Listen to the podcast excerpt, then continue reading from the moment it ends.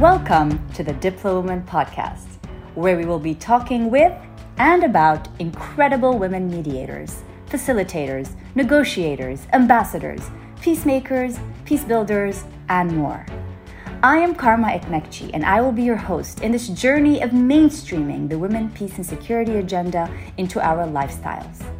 With a focus on the Arab region, the Diplowoman podcast comes to you in collaboration with the Issam Fares Institute for Public Policy and International Affairs at the American University of Beirut and is made possible by the generous support of UN Women. The Arabic subtitled video edition is available on the Diplowoman podcast YouTube channel.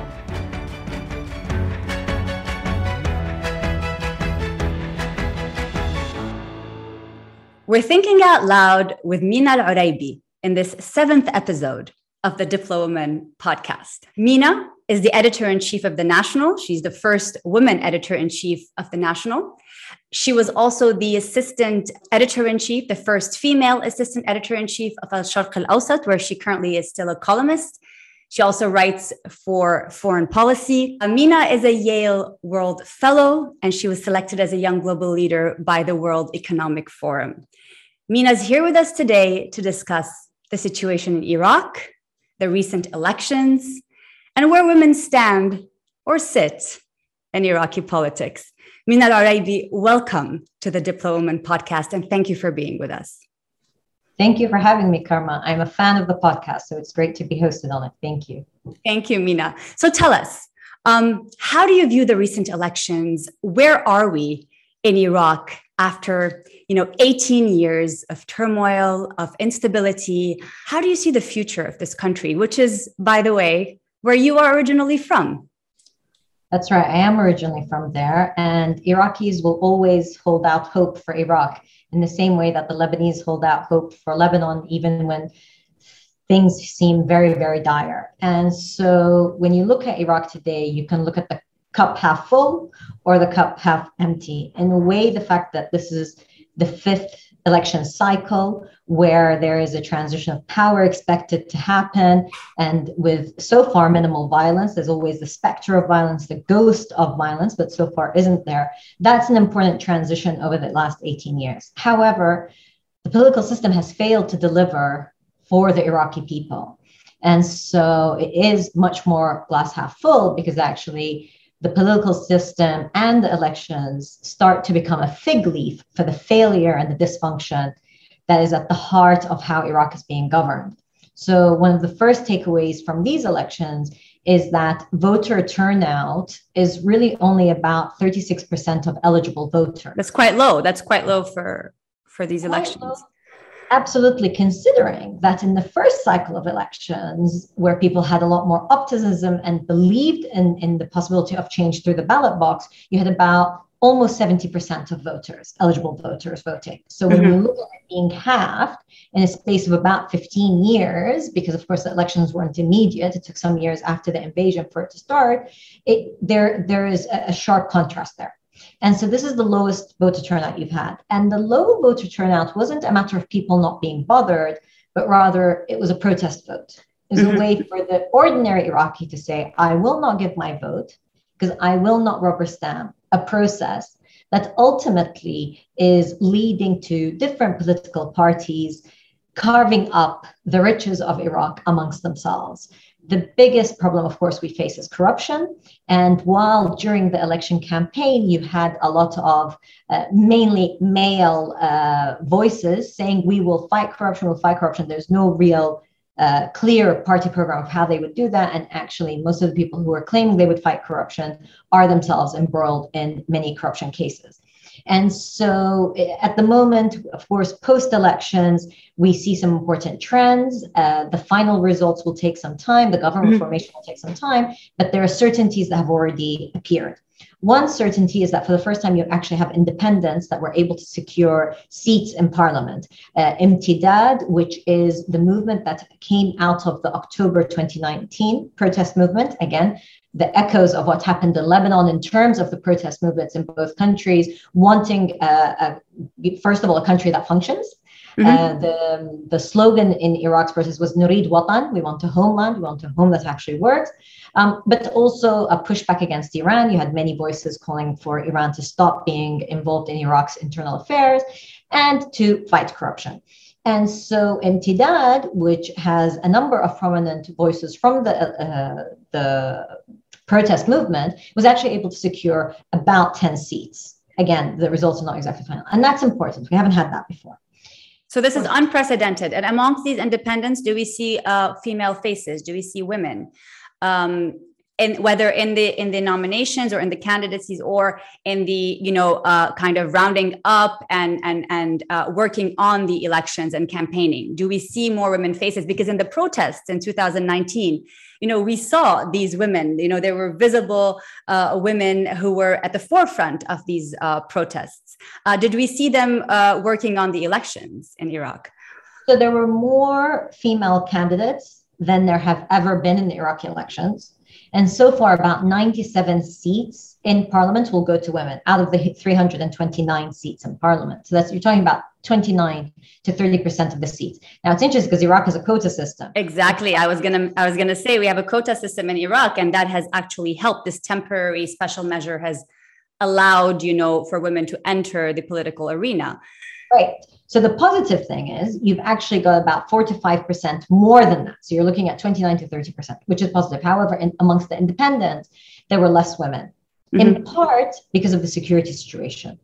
You had a number of activists killed, female voices being silenced due to security concerns. So actually, there are less amongst the independents. There are others that are vocal within, uh, particularly Islamist uh, Shia parties, that feel that they have the protection of the party machine and went out and were much more vocal. But you did have some new uh, Iraqi young female candidates in a number of cities.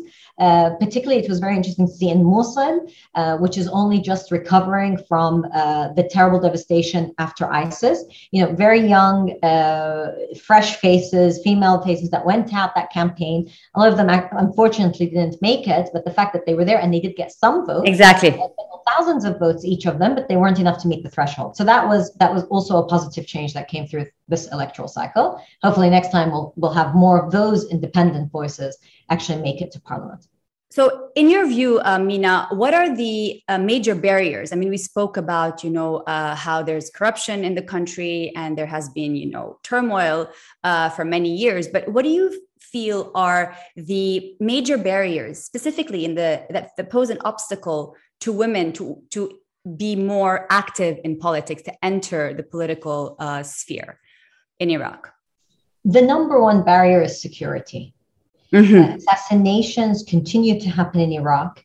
Uh, kidnappings continue to happen in Iraq. Intimidation continues. So the number one obstacle is security partly for the women themselves and partly their families will discourage them in an attempt to protect them they will say please don't get involved in politics unless again there's a big machine that can try to protect them behind the scenes so i would say security is the absolute number one impediment after that comes uh, societal pressures now let's not forget iraq was the first arab country to have a female judge uh, Zakia Ismail Haqqi. We were the first to have a minister, Naziha Dulaimi. This is, you know, again, we're talking about in the 1950s, right? So Absolutely. it's not that women haven't been active in the public sphere. The problem now is that culturally, you have a lot of, unfortunately, religious forces mm-hmm. that have come to the fore and that have tried to push women out of their natural place in the public sphere in, in Iraq. And so that's become another obstacle. Right. I would say a third obstacle is is raising funds. And one of the problems we have in Iraq for both men and women is that there is actually no clear, legitimate ways to um, raise funds to right. be involved in political parties. So often they're beholden to, again, these big political parties that they may not adhere to and so forth. So you get a lot of politicized uh, voices coming in rather than women who would, who would come up the ranks. And there are many others, but I'd say these are the three primarily ba- primary barriers, with really security being the number one.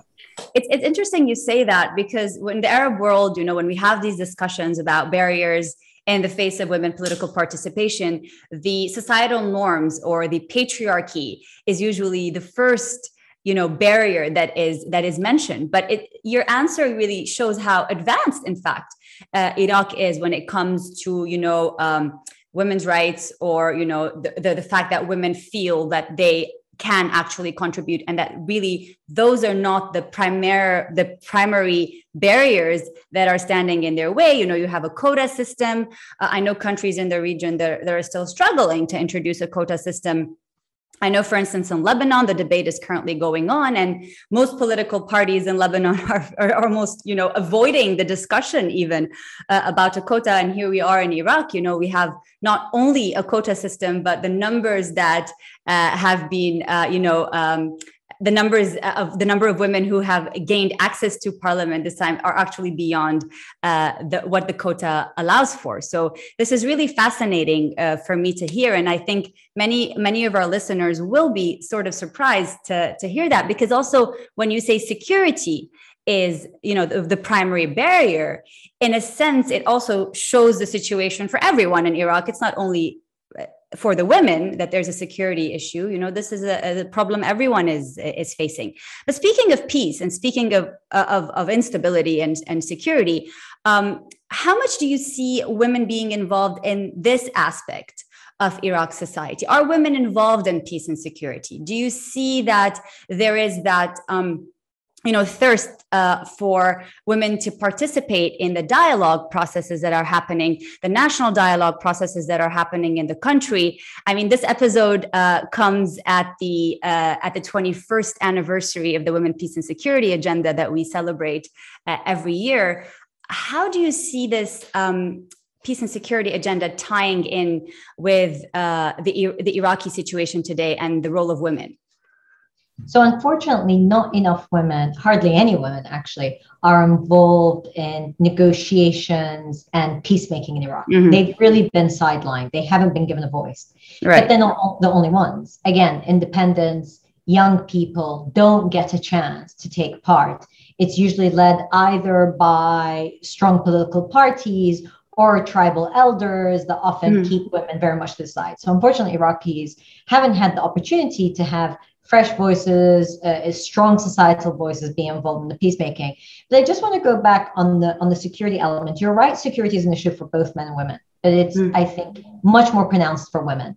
Uh, one is because they can be easily targeted, not only targeted uh, in terms of bodily harm, mm-hmm. but also targeted with character assassination. They start to be, you know, tainted in a certain way, and where actually patriarchy is very much alive I mean, sadly, all over the world. And we've seen this happen to female politicians all over the world. And Iraq very much so, you know, one picture can be can be the end of a woman's political career, so to speak. So that is still very much there. And that becomes almost an excuse to then target her actual physical security. So, so I do think it, it, it stands out more. But to your point about peacemaking, I think Iraq would have a much greater chance if women were given a role, but they're not. They haven't been involved in any efforts for conflict resolution, mm-hmm. um, even on the low level. Unfortunately, it's almost predominantly held by men. That's unfortunate, and we hope in the coming years uh, we see a shift in that scene. Uh, I hope. Uh, and um, Mina, I want to touch a little bit upon uh, something that we've discussed this before, which is public discourse and uh, how this ties in the politics of Iraq, um, you know, and the Arab world in general, and the role of women in, in media, and how, um, you know, especially this is we're, we're, speaking with you. I mean, you're the expert on this matter, and, and I'm curious if you can share with us a little bit your views on this and how we can sort of work together as different, you know, in a multi-stakeholder approach to be able to correct or rectify this distortion in public discourse? You're right that there is a distortion, and there's a distortion on a multitude of levels, uh, regionally and globally. Everything from, you know, what has a 24-hour news cycle, internet, social media, uh, user-generated content led to in terms of public discourse. That's one element, and of course, Iraq, like all other countries, are impacted by it. But importantly, Iraq after 2003, one of the first things that happened is you had proliferation of different media outlets, uh, newspapers. There were within six months over uh, 240 newspapers. Some newspapers were only six pages, eight pages, sorry, eight pages, and some were yeah. no bumper pack. And of course, TV stations. And radio stations. But then what happened very quickly is that political parties, again, because they were able to get into the system and, and actually have the money through corrupt means, usually, to run uh, TV stations, they became very politicized. So even though we have a multitude of media outlets, they're all actually, in large part, working towards a political agenda. Um, and, and that's really hurt the public discourse in Iraq. The other issue that's happened is in Iraq after the fall of Saddam Hussein's regime is yes, people can go out and speak. Uh, you can speak on TV. Um, you know, it, it, it's almost gone to the other extreme. There's more freedom of expression and more outlets to to speak. Right. There's more freedom of expression, but there's less responsibility. Okay, so for what you actually say. But what's problematic and what's happened in Iraq is that you can go out and say, here are documents. I can prove that X, Y, and Z took money from this company. Mm-hmm. And there's no law enforcement. So actually, it's made it more problematic because people are even more aware and you're going out and declaring these things, but then there's no one to hold them accountable. And if we talk about public discourse and how it affects women, also, we haven't really been able to raise the bar on how we discuss women's issues, women women's rights in, the, in, in Iraq and so forth, partly because everyone's thinking about the most immediate, which is again security, security. electricity, food, right? And and and so we haven't been able to lay, raise the level of public discourse. To say, what do we want for the country? What do we want for young girls and women going forward and so forth? We're nowhere near there, unfortunately, and there really isn't the space. And so you ask the question of what is the responsibility or what more can we do? It's to create that space, right? To make these stories matter. Uh, there's a small little collective in Basra of women that started their own little media outlet called Lotus. And it talks about women's issues and so forth, but it's very insular. It hasn't been able to break beyond the immediate circle of people who work on it and, and their supporters. But there are all these small pockets that always give you hope and say, okay, well, let's support them. Let's give them a platform. Let's elevate their voices um, rather than get caught up in the political firestorms that are consistent and that make headlines, but actually don't take the country much further or raise the level of public discourse. I mean, I know you're doing your part in this and uh, allowing uh, for space or creating space and and and creating platforms uh, for women's voices uh, to to be more to be heard. Um, my question to you is, what can we all do in terms of whether academics or policymakers, together with uh, you know um, our our friends at the media, our uh, multi lateral institutions that have a lot of interest in this what are some of the ideas that we can explore together uh, to achieve you know uh, more um, sort of to give more space to women for their voices to be heard. And my second uh, question that I want also to, if you can just give me your two cents on, you pointed the issue of funding, and this keeps on coming up every time we talk about, you know, how we can empower more women, how we can, well, in politics, I, I mean, I'm specifically focusing on politics and peace and security. The issue of funding keeps coming up. So it's either, you know, political parties don't prioritize women so therefore very little funds trickle down uh, to the women in in those parties or generally in politics or it's you know short term and medium term investments that you know trickle out with time and you know there are other priorities that come up. So what are some of the things that we can do uh, to increase uh, funding uh, for women in in politics and peace and security really big questions there karma. I'm going to try. Um, the first one about you know elevating those voices and giving more women space. I think there's there's three approaches. So one is for young women who don't have enough experience to give them that experience. So, be it internships, be it jobs, be it giving them a platform to write and giving them the confidence, because we see quite often women will think that they're, you know, they don't have experience. So, why would their opinion matter? They don't have enough of an authority. So, let them build up how they can have an authority and why they are authoritative on whatever they may speak. So, that's really important. And tied in with that is mentorship. Um, there are Absolutely. different mentoring groups, and it makes such a difference to just hear someone out and say, you know, yeah, and that's what I see is very important for my role. For example, you know, I have I have colleagues, both male and female. I always try to mentor, especially the younger ones, but I particularly understand for some of the young women and say, listen, when I was, you know, your age or when I was first starting out with my career, there were certain insecurities that I may have, and doesn't mean they have exactly the same. I'd say this is how I try to approach them. So I think talking about it also is saying yes there are certain things that are different for women than men, particularly in our part of the world, right?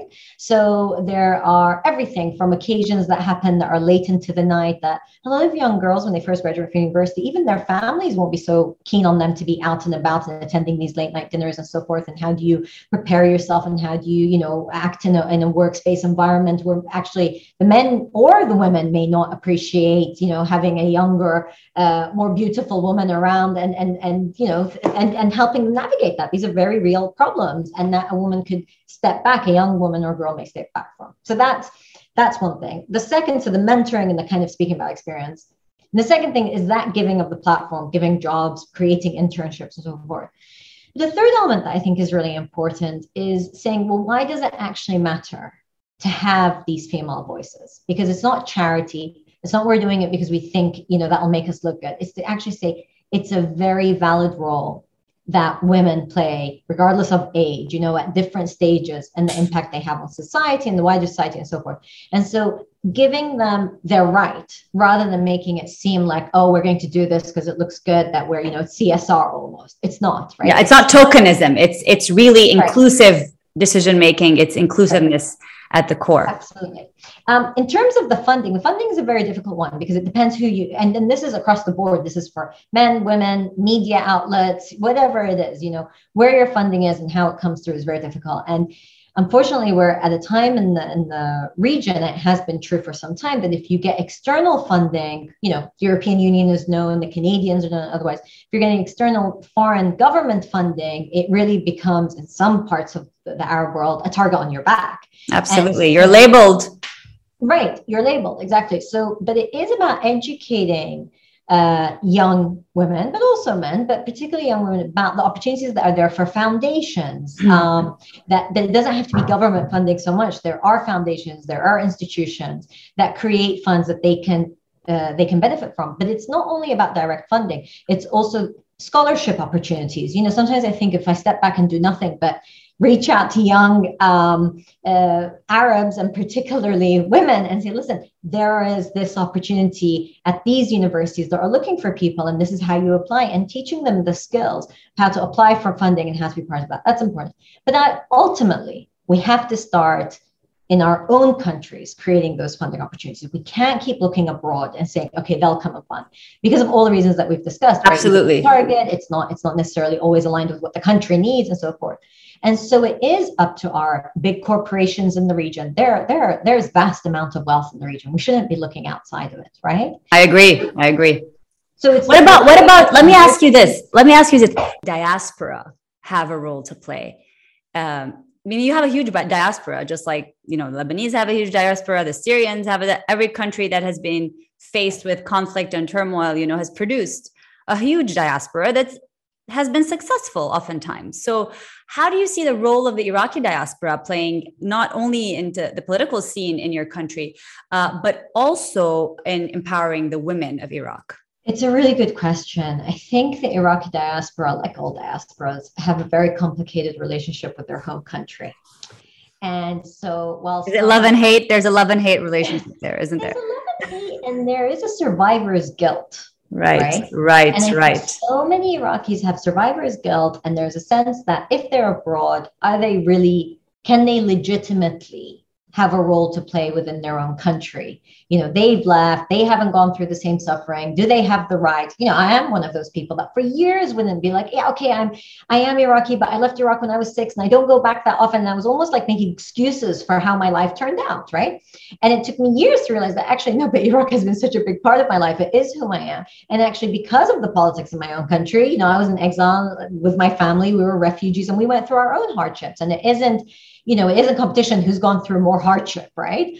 And so I think for the diaspora, quite often it is that complicated relationship. There's survivor's uh, guilt, but there's also this sense that a lot of people that fled Iraq fled Iraq because of politics. So they want to stay away from politics. Mm-hmm, mm-hmm. And so they've avoided it. They, they will encourage their children to stay far away from it also.